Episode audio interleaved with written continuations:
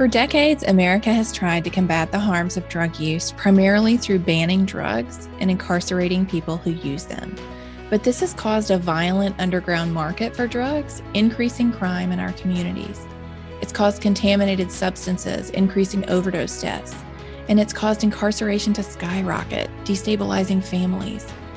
What we're doing isn't working. Crime, death, and broken families are the collateral damage of using the criminal justice system to address the public health issue of drugs. If you're looking for a better path forward, you're in the right place. What if we changed our drug policies to prioritize life, health, harm reduction, and thriving? And what if it benefited all of us? Our criminal justice approach to drugs had a beginning and it can have an end. Join us on the journey to end it for good. I'm Christina Dent, your host. And if you're new here, End It for Good is a nonprofit started in 2019 based in Mississippi that invites people to support approaches to drugs that prioritize life and the opportunity to thrive. This podcast is one of the ways we do that. You can head over to episode 34 to hear my story as a conservative Christian foster mom, changing my own mind on the best path forward with drugs, and then come on back and dive in deeper. I didn't change my mind overnight, and most other people don't either. We all need time to learn, think, ask questions, and explore. Whatever your perspective is, I'm glad you're here. Let's journey together. Welcome back to the End It for Good podcast. I'm Christina Dent, your host, and I'm here today with uh, my friend Steve Castile. He is a pastor here in Mississippi, and I'm super excited that he's joining us. We've had great conversations over the last couple of years, and um, he has such a pastoral heart and insight into um, how we handle substance use and addiction, particularly in um, faith based spaces. And so I really just wanted to get his perspective on that and on his own journey of um, kind of reshaping how he thinks about those things. And so, Steve, welcome. Oh, thank you so much, Christina. Thank you for asking me to be here and what you and End It for Good do. It's it's awesome. Well, thanks. Give us, um, I prefer not to read bios and just ask people to tell us about themselves. So give us kind of your, your one minute. You have had a, um, a long career. You're about to head into retirement. Um, what, what have you been doing over the last 30, 40 years? Well, it's interesting. Uh, grew up in Columbus, Mississippi. Uh, got a call to ministry early in my life. Uh, went on to state and got an undergraduate degree in social work and corrections.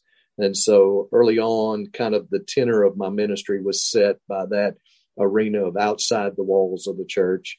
Uh, went to seminary at Emory, uh, came back and served a sequence of churches across Mississippi. And in each congregation, just encountered, um, you know, a different perspective of faith and addiction.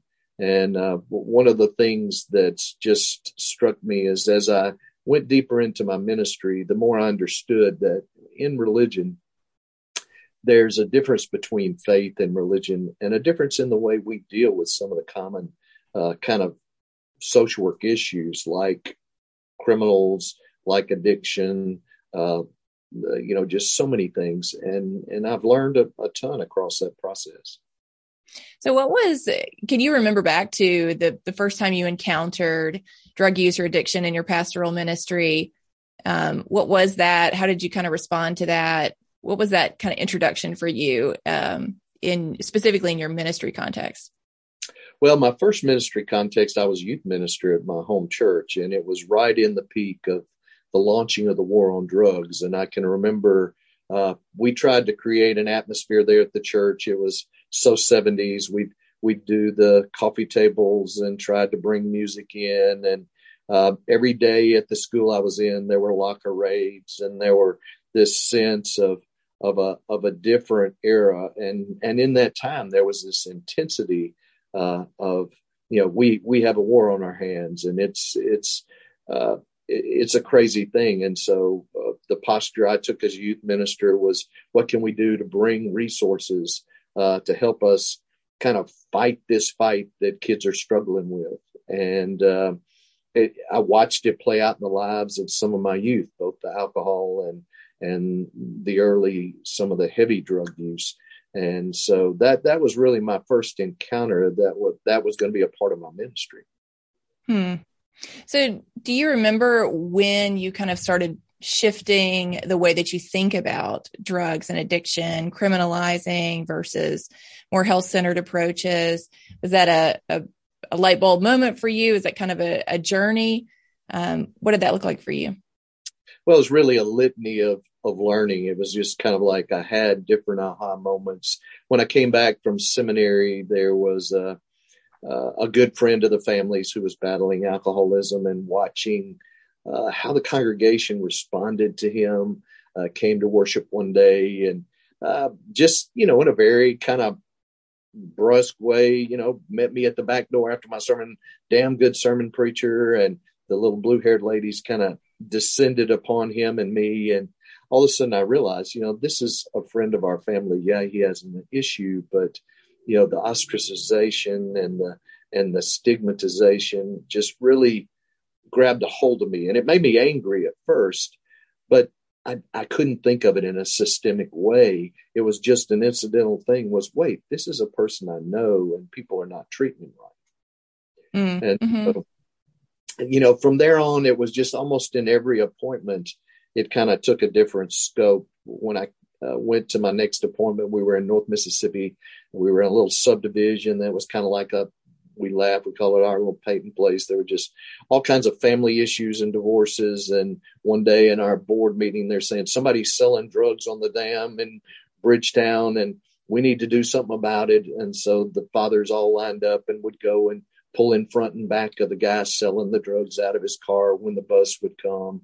And so it was kind of this pendulum swing of, oh, this is a tough thing. We've got to protect our kids. But then, you know, going back and uh, later on we had somebody in in that church uh, lose a child to addiction.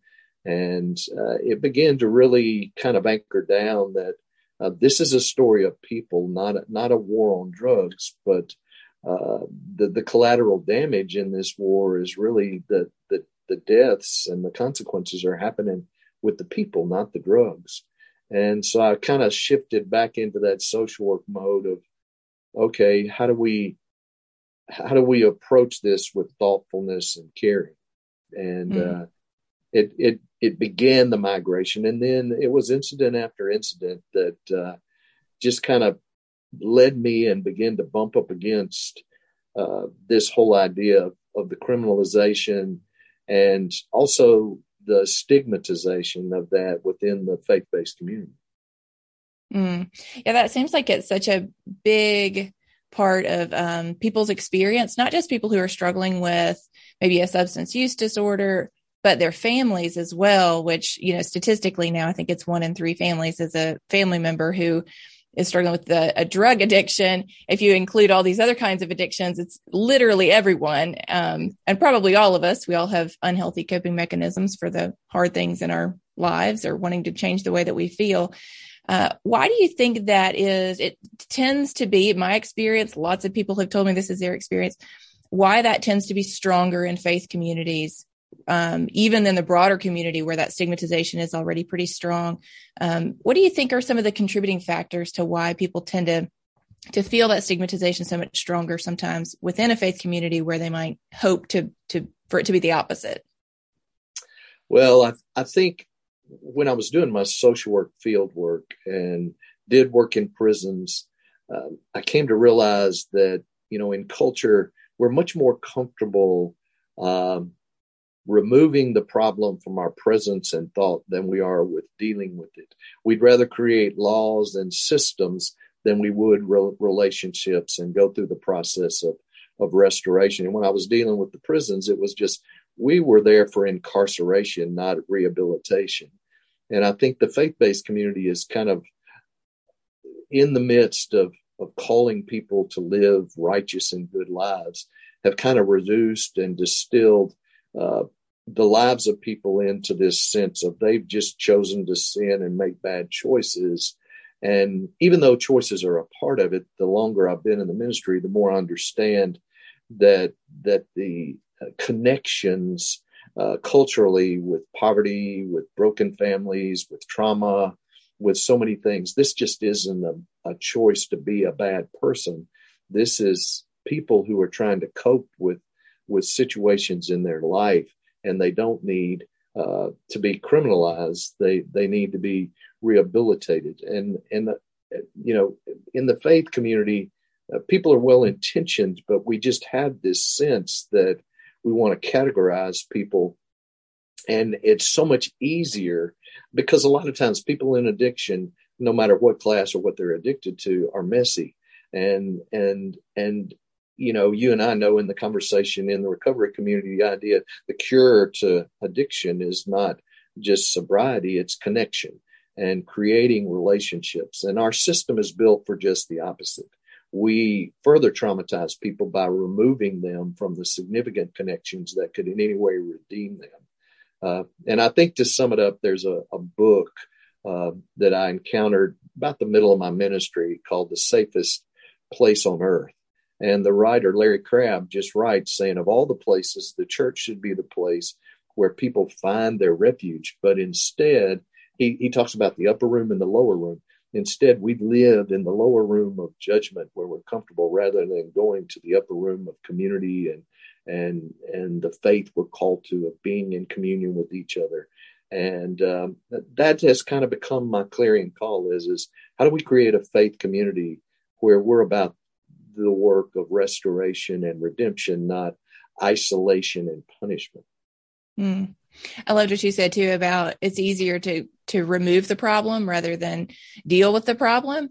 Uh, I was having a conversation with somebody maybe last year um, about kind of homelessness related to addiction and things like that, um, and it kind of came up in the conversation that you know at least if we criminalize addiction we can remove people from our view who are struggling, who may have it, it has descended to the point where maybe they don't have the resources anymore and they um, are experiencing homelessness.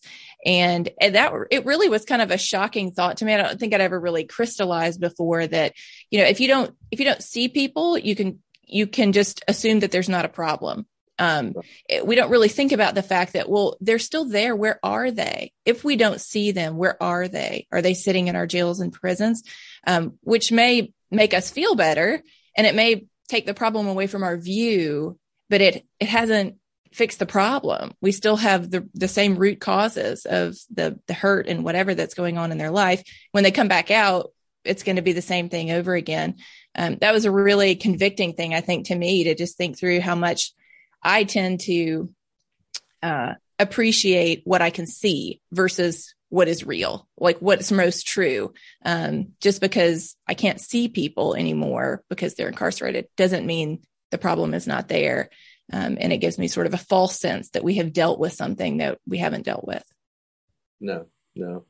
I, you know, as you and I met through uh, your husband who does the foster care and one of our members in the church, had gotten a foster child and and much like y'all had dealt with a family in addiction and watching her kind of awaken to the fact that you know she wasn't saving that child she was impacting the the framework of a family and that uh, you know all of a sudden when she saw the struggle that the parents were going through dealing with their addiction she just uh, came and, and talked to me about the fact that you know, I'm so ashamed at the way that I have thought about these families who are giving up these little children because they'd rather have crack than the kids. And she said, the more I see the the tension they live in, the tumult their lives are, uh, the more compassion and and and the more convicted I feel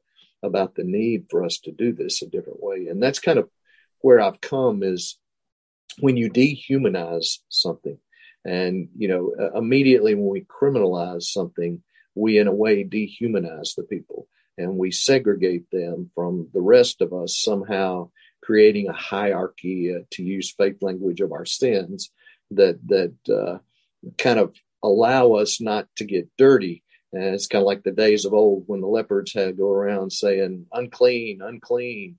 And you know as, as i do the spiritual direction at clearview i look at the faces of people who have been treated like that the majority uh, of their life and their addiction and their disassociation and their withdrawal and the internal scars and shame uh, are just overwhelming. And those aren't things we want to experience. Life has enough uh, issues in it that people just don't want to take that on. But for me, as a faith based person, that's our job. That's our call. That's why I went into this is how do we help folks who are really struggling? Jesus said, you know, I didn't come for the well, I came for the sick. And I, I, think that uh, rather than us creating this holier uh, than thou community, we should just have dirt all over us. We should have uh, a, a, friend of mine, Rudy Rasmus, pastors uh, one of the largest uh, churches in Houston. About 40% of their congregation is homeless. And he has a rule. He said, We have the smell rule. If you can't sit by somebody who smells, you can't go to church here. And it's it's truly that sense when you go in the, the dog pound in the balcony is is drug dealers and and the prostitutes from the community lives in who come there because they're welcome and who begin to use the services uh, because they were changed. Uh, Rudy himself was a person whose dad ran the brothel there, and he was supposed to inherit it. And uh, mm. met with a wife who brought compassion and changed his life. And so he spent his whole ministry trying to create the culture that I wish we all had, where um, all are welcome and we're about restoration and redemption, um, not about segregation and wait until Jesus comes back. Mm. Hey, friends, this podcast is just a part of the work we do at End It for Good, inviting more people to this conversation on changing the way we approach drugs and addiction. We want strong families, safe communities, and policies that uphold the dignity and value of every single human life. If you're not signed up for our monthly newsletter yet, head on over to enditforgood.com, scroll to the bottom of the page, and sign up. You'll get all the info on the rest of the work that we do, including live events, and it'll get you plugged in to the End It for Good movement. So I want to switch gears a little bit and um, talk ab- about sort of pastoral responses. I saw this interesting study recently. Um, Lifeway Research did a study among pastors and they found that the majority of pastors support criminalizing cannabis to some extent. Now, so there was a separate question about whether it was right or wrong to get high on cannabis. So this was a separate question from should people be using it? It was a question of, you know, should it be legal for, you know, recreational use? Should it be legal for all purposes? Um, and the majority of pastors said no. So, uh, it's interesting to me. I'd love your take on why why that is. I can definitely see why there's certainly a lot of gray area around, you know, is it okay to get high versus not? Um, but particularly for pastors on the the question of uh, should it be criminal or should it not be criminal? Um, what is your sort of perspective on why that is that so many pastors would would put it in that category of it it it should not be legal um, for you know whatever purposes, um, but but should be criminal. Well, I think it's really two things. One is is you know you, when I read Chasing the Scream, um, you begin to understand the intense kind of disinformation and uh, that goes around uh, cannabis and other things, and the portrayal of it as this you know uh, demon drug that's the gateway to other drugs. And so I think a lot of it is is people hold on to that because it becomes a real powerful tool to then uh, say we need to criminalize it because crazy people kill people that are on pot, and it's this uh, different picture. I think the other part is as as shepherds. Uh, we tell ourselves that our job is to protect our flock from the wolves. And so part of we've come to understand is is those who use drugs are wolves. They're you know if you're going to use drugs, you're going to try to get other people to use drugs, and you know ironically, it's the same argument that was used in prohibition with alcohol, uh, and you know I think one of the logical progressions is. Uh, I've come as a pastor, and it's not a sense of resignation, but come to understand that there are things that take life and there are things that give life and that that in my faith jesus was concerned about bringing life and a lot of times in the faith community and other places we demonize things that we don't understand but we also demonize, demonize things that are uncomfortable to us because we really don't want to deal with them. And so uh, a lot of pastors, when it comes to drug use, when it comes to alcohol, have created an environment within their congregation of intolerance because we just we don't want to let any weeds in the cracks of our sidewalks. And even though that's erroneous thinking, that's that's a logic that has become so entrenched that people don't even think about. Mm-hmm. Yeah. Yeah, it's interesting because I think I had a um, woman come up to me after one of our community discussions, and she said, "You know, I feel really torn about this because I can simultaneously see how the criminal justice system isn't the right tool, and yet my father was an alcoholic, and his alcoholism was extremely detrimental to our family, and he was a leader in the church, and they never they never addressed it." They, you know, it, it was just uh, swept under the rug. And so there you had the, uh, a legal substance. And yet it was her, her take was the church just didn't, maybe didn't know what to do, didn't want to do anything, didn't maybe have the capacity or the tools to understand it. Um, and so I, I, definitely feel that tension myself between, you know, it's a difference in, in not saying this is okay to, to destroy your family through something.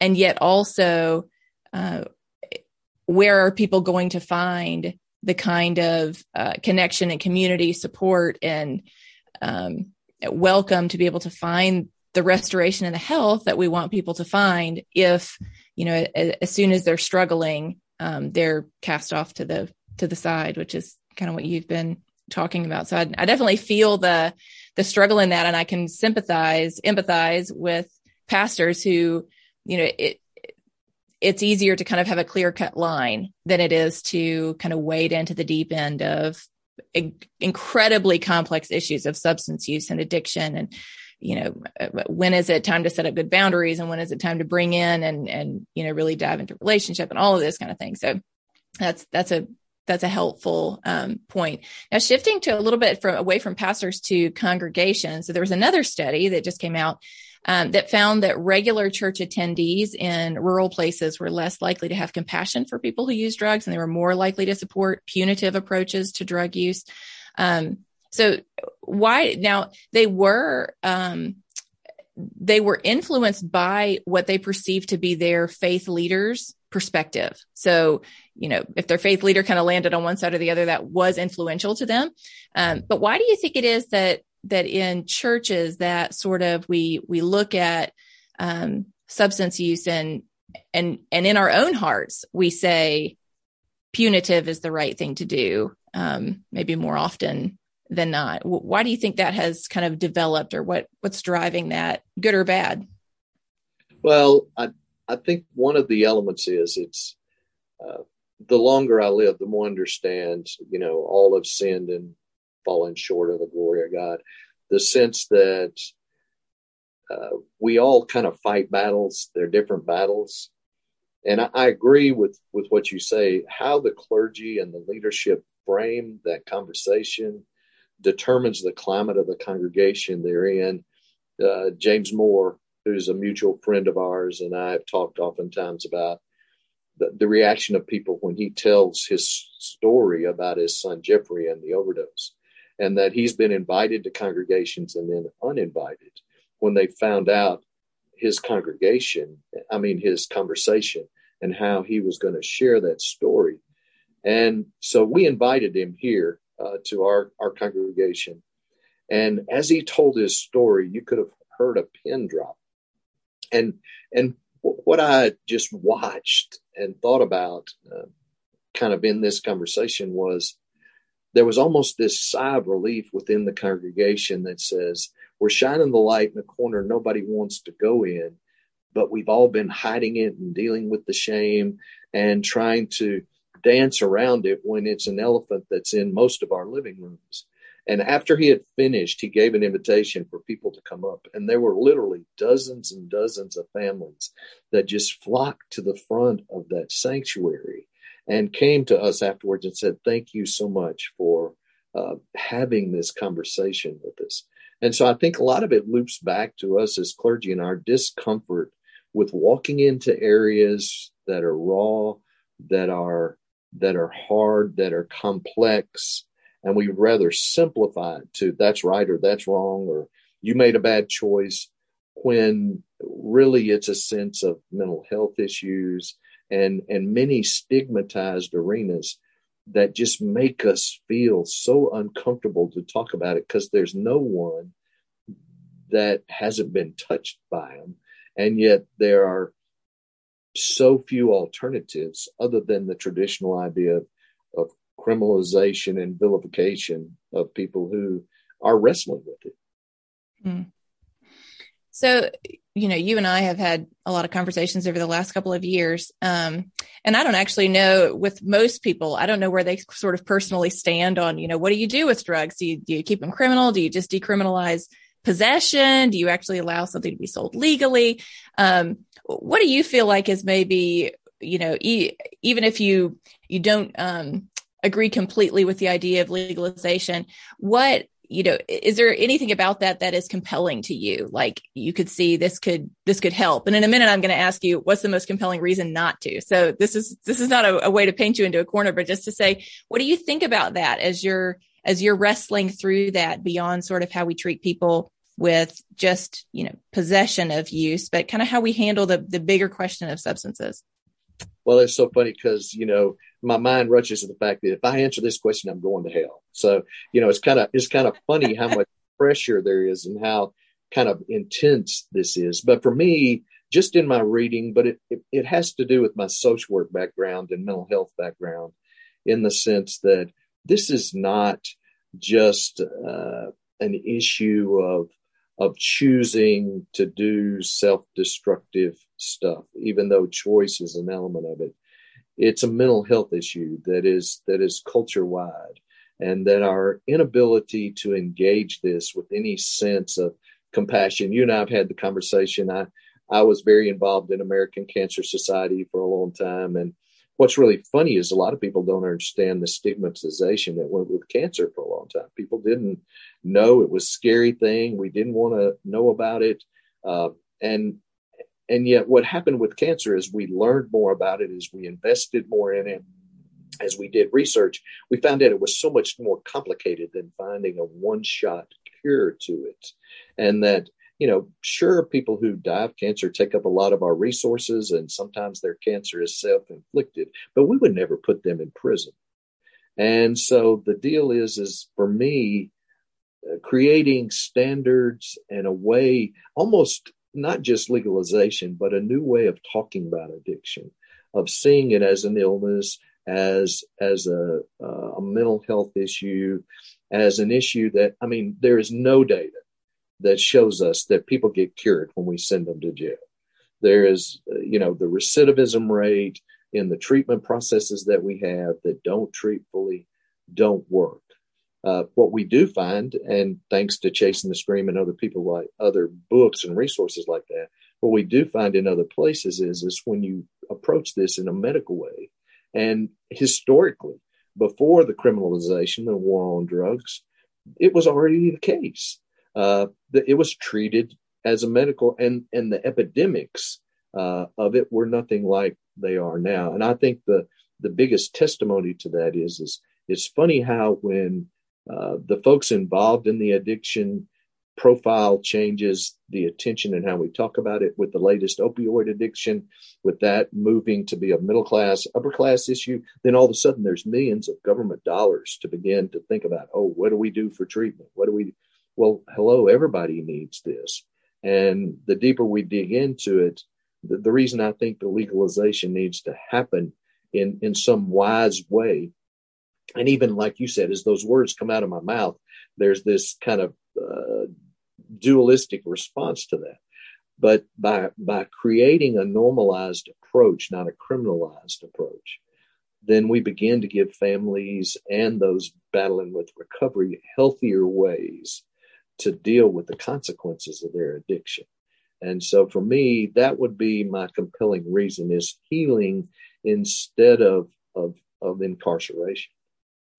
What what scares you the most about maybe scares is too strong of a word. What concerns you the most, or what what do you think is the maybe the biggest like yeah that's that is definitely a big issue of um you know if we move this route let's say we did uh, wise legalization of some sort, maybe of some substances, not others, wherever we are on that spectrum. What do you think is maybe the the biggest compelling reason why that would be, you know, potentially bad or a negative consequence that would come along with that? I, I think finding the balance of that.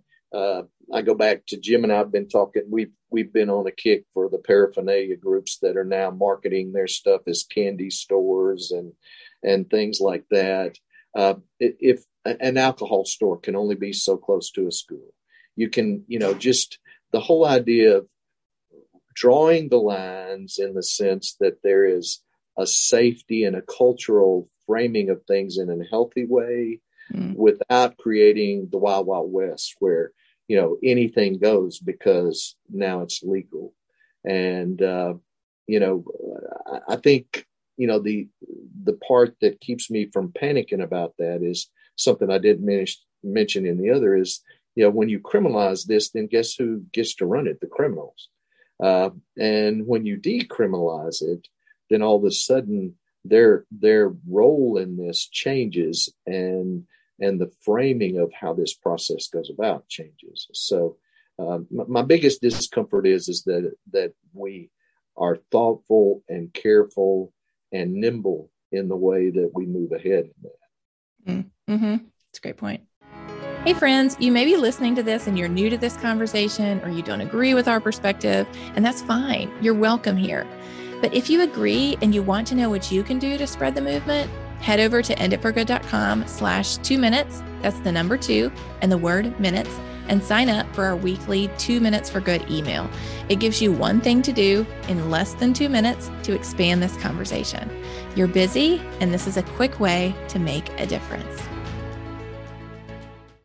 What encouragement do you have for pastors as maybe something that they could do right now in their churches to help people and families touched by addiction? And I'll add a little caveat here um, because there there are people who would would say, well, you must then want, talking about me, um, you know, pastors preaching for, you know, you should vote for legalization.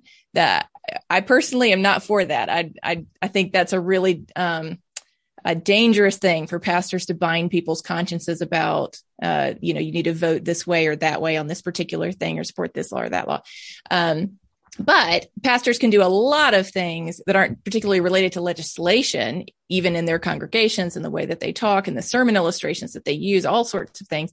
Um, and that's really where this question is coming from. Kind of what encouragement would you give to pastors or people in faith communities of uh, what can they do right now? What have you seen has been helpful for your congregations over the years for families who are um, touched by addiction in some way?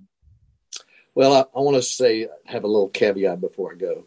The addiction rate among clergy is very high. Hmm. So I would say, first of all, for clergy, look at your own mental health. Um, many times people are radical in their dealing with issues because they're dealing with that issue themselves. Hmm. And so I, I talk to clergy all the time, have been involved in situations where where clergy have really wrestled with this. So I would say a position, you know, heal thyself, work on your own mental health. Uh, but the other side, in terms of the ministry side, is make and help your congregations to become places of of safety, acceptance, and healing. And you know, kind of my mantra has been uh, we don't accept the damage drugs do, drugs do to people's lives, but we accept the people. And it's not the same as love the sinner or hate the sin. It's the sin of just love people. Uh, th- there are very few people who wake up in the morning and say, "Hot dog, I'm gonna become a drug addict.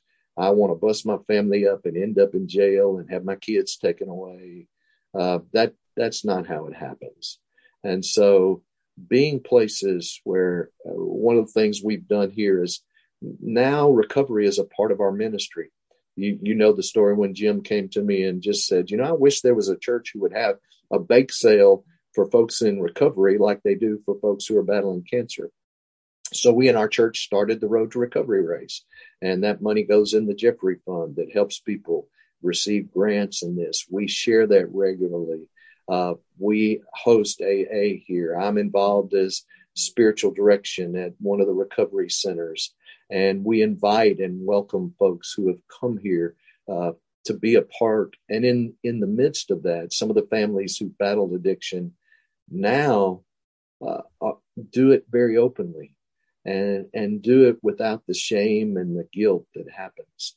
And, you know, and, and I'm not naive enough to know, you know, there's still churches that battle even the conversation about alcohol, much less drugs. Uh, but it's that sense of the book I was talking about, the safest place on earth. We should be the place where people can bring their wounds, can bring their hurts. And as clergy, uh, we people do look to how we deal with it. They listen and watch to how we dealt with that. And it does make a difference. And so I would say read, think, contact you, contact me, you know, just talk to some people who have seen God's redemptive work in this and who have watched families heal or at least process the pain in a much more healthy way. Mm. As we wrap up, is there anything that I didn't ask you that you think is important to add? Um, you know, what I do think is is that you know as you and End It for Good have done such a great job of of bringing this conversation across the state. Um, you know, I, I want to say as an individual uh, for the clergy that are watching and for laity, go to one of the events. Uh, put yourself in a, in the zone of discomfort. None of us like to do that. When I started and did prison ministry, it was really hard to go sit in a cell and be locked up and and deal with my own fear and discomfort. And and I think in my career I've found, you know, the most significant ministry happens in the most uncomfortable places. Hmm.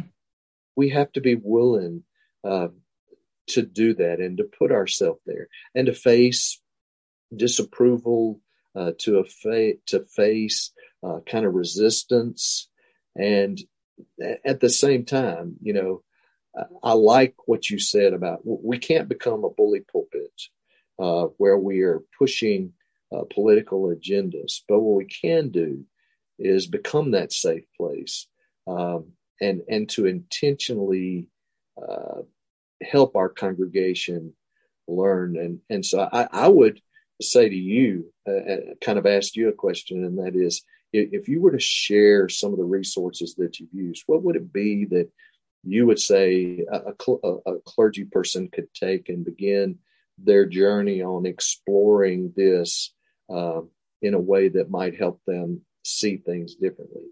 Mm, hmm Oh, that's a good question.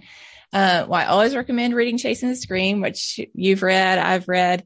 Um, not because it is particularly Christian. It's not the author is um, an atheist, but uh, because it gives a, a framework outside of faith, I think, to understand what's really happening uh, related to drugs, like not just in Mississippi where you and I are, but in the US, worldwide. What's kind of the history of where we came from? How did we get some of the things that we have today and those policies? What could we do differently? Now, for me, when I read that book, there was still this question at the end of that book for me of, okay, but my faith is such a huge part of who I am. Does this, is this kind of consistent with my faith or does all of this only make sense if you don't have faith? Um, and so for me, it was just really starting to, um, to listen to people who had had personal experiences that maybe I would have cast off before. Um, so listening to people who had been to jail or prison, um, not, not just like, you know, the Hallmark stories on, at Christmas time, but listening to people about their real experiences and trying to, to begin to kind of put that, um, put that together to say, okay, if, if my, if my faith for me personally is leading me to kind of support you know, I, I, want to reduce harm. That's what I, that's my goal with drug policies. I want to be able to reduce harm. Then I, I really need to learn and lean into what is going to reduce harm. And is that, that may be something different than I have thought in the past. And, um, and the more that I began to kind of talk about it, the more I began to talk to other people and just ask them their own perspectives and experiences. Um, the more I began to realize, wow, there are people with a wealth of information to share a lot of them don't believe anyone wants to know about it. You know, they have, if you've been to jail, you kind of get, um, you are no longer someone society wants to listen to. We don't trust you anymore. You've, you know, you become an untrustworthy person because you were a criminal and all of those sorts of things. So I think that was a big, um, a big part of it for me. I did read other books, nothing that was as helpful to me as, um, as Chasing the Scream. Uh, Timothy King's book, Addiction Nation, is helpful. It's from a faith perspective. It's um, he he and I would fall in different places theologically, um, but he has a lot of great connection points there between how we think about um, these issues from a faith perspective and related to the way that the Bible speaks about the way Christ comes to us and the way that he sees us and the way that we see ourselves and all sorts of those things. So that book was really helpful to me um, as well. But I, I think we had um, Bruce Alexander on the podcast um, a while back, kind of in our early podcast, and we did another uh, Facebook Live with him, and he said, um, you know, one of the the best things that anyone can ever do in their life is talk to people just go talk to people. They have things that are going to help you, change you, shape you. Um, but they're not going to share them if you never ask them and never give them a, a safe place to say, I really want to learn. Can you, can you share with me, um, what you know? And that I think really changed how I understood addiction. And that for me was kind of a key cornerstone of once I, once I switched from thinking addiction is bad people doing bad things to hurting people trying to feel better. Um, it was kind of this landslide of wow, I, I feel really uncomfortable now with a lot of what we're doing related to addiction because it is based on the idea that these are bad people who need um, punishment to be able to stop doing their bad things. And so those are some things that have been um, helpful to me. That's a good question. Um, I do think I there, as you're thinking, the question I also would have thought about was how do we live in the tension that's between the mental health community and the faith based community? Mm-hmm. And conversations of psychology versus faith. And, you know, one of the ventures that I've found doing this is discovering Carl Jung's relationship to AA and beginning to see that early on in the psychological community, the tension that they felt in terms of the spirit, the soul, or or whatever the psychological terms were used, and then the faith-based communities wrestling with some of the, the practical mental physical elements of, of addiction uh, it, it, would be so helpful to and, and what i've loved about end it for good is is you've had everybody in the room together having this conversation in a way that that helps us understand that every perspective brings tools and brings uh, opportunities for us to heal and rather than disdaining the science or disdaining the faith, let's, as you said, let's let's figure out how to help hurting people. Mm. Thanks so much for joining us, Steve. This has been a great conversation. I appreciate your candor and willingness to just come and talk a little bit about your journey. Well, thank you for having me. And I, I just want to say to everybody that listens that that if they haven't been to one of your events, uh, that please do that. And the other thing is, is be an instigator. Uh, start conversations, not just with the people in your church, but there's not a family that I know that doesn't have a battle with addiction. And uh, there's not a family that I know that has uh, not struggled with how to deal with that healthily. And the more we talk about it, the more we engage it, the more we shine light on it, then the better we're going to do in dealing with it. Love that. Um, if you're in Mississippi, come to one of our events. 2022 events are kicking off soon, and they will be kicked off by the time this comes out. Um, you can get on our newsletter at enditforgood.com, scroll to the bottom of the page, and you can um, sign up for the newsletter. We'll send out all event links there. Follow us on social media. We put event links there as well. And if you're not in Mississippi, sign up anyway because we um, occasionally do virtual events where we do a very similar format to what we do at our in-person events and we do it virtually so people can come from wherever. And we've had people from other countries come in for that. It's been really awesome. So steve if people want to get in touch with you how can they do that?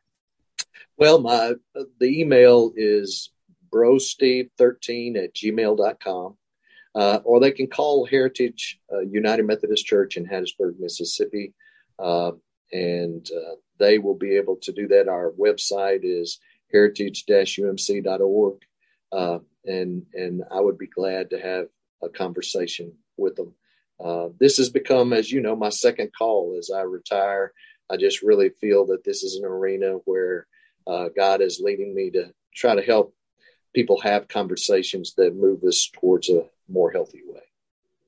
Fantastic.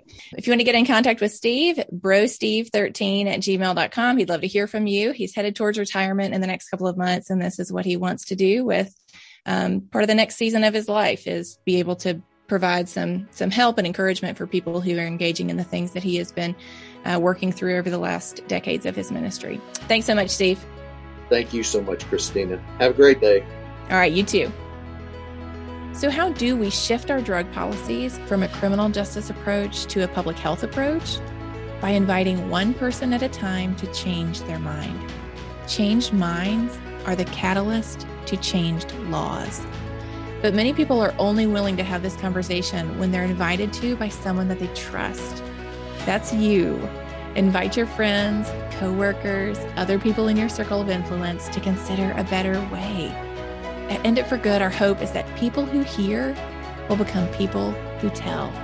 Start a conversation and join the movement to end it for good.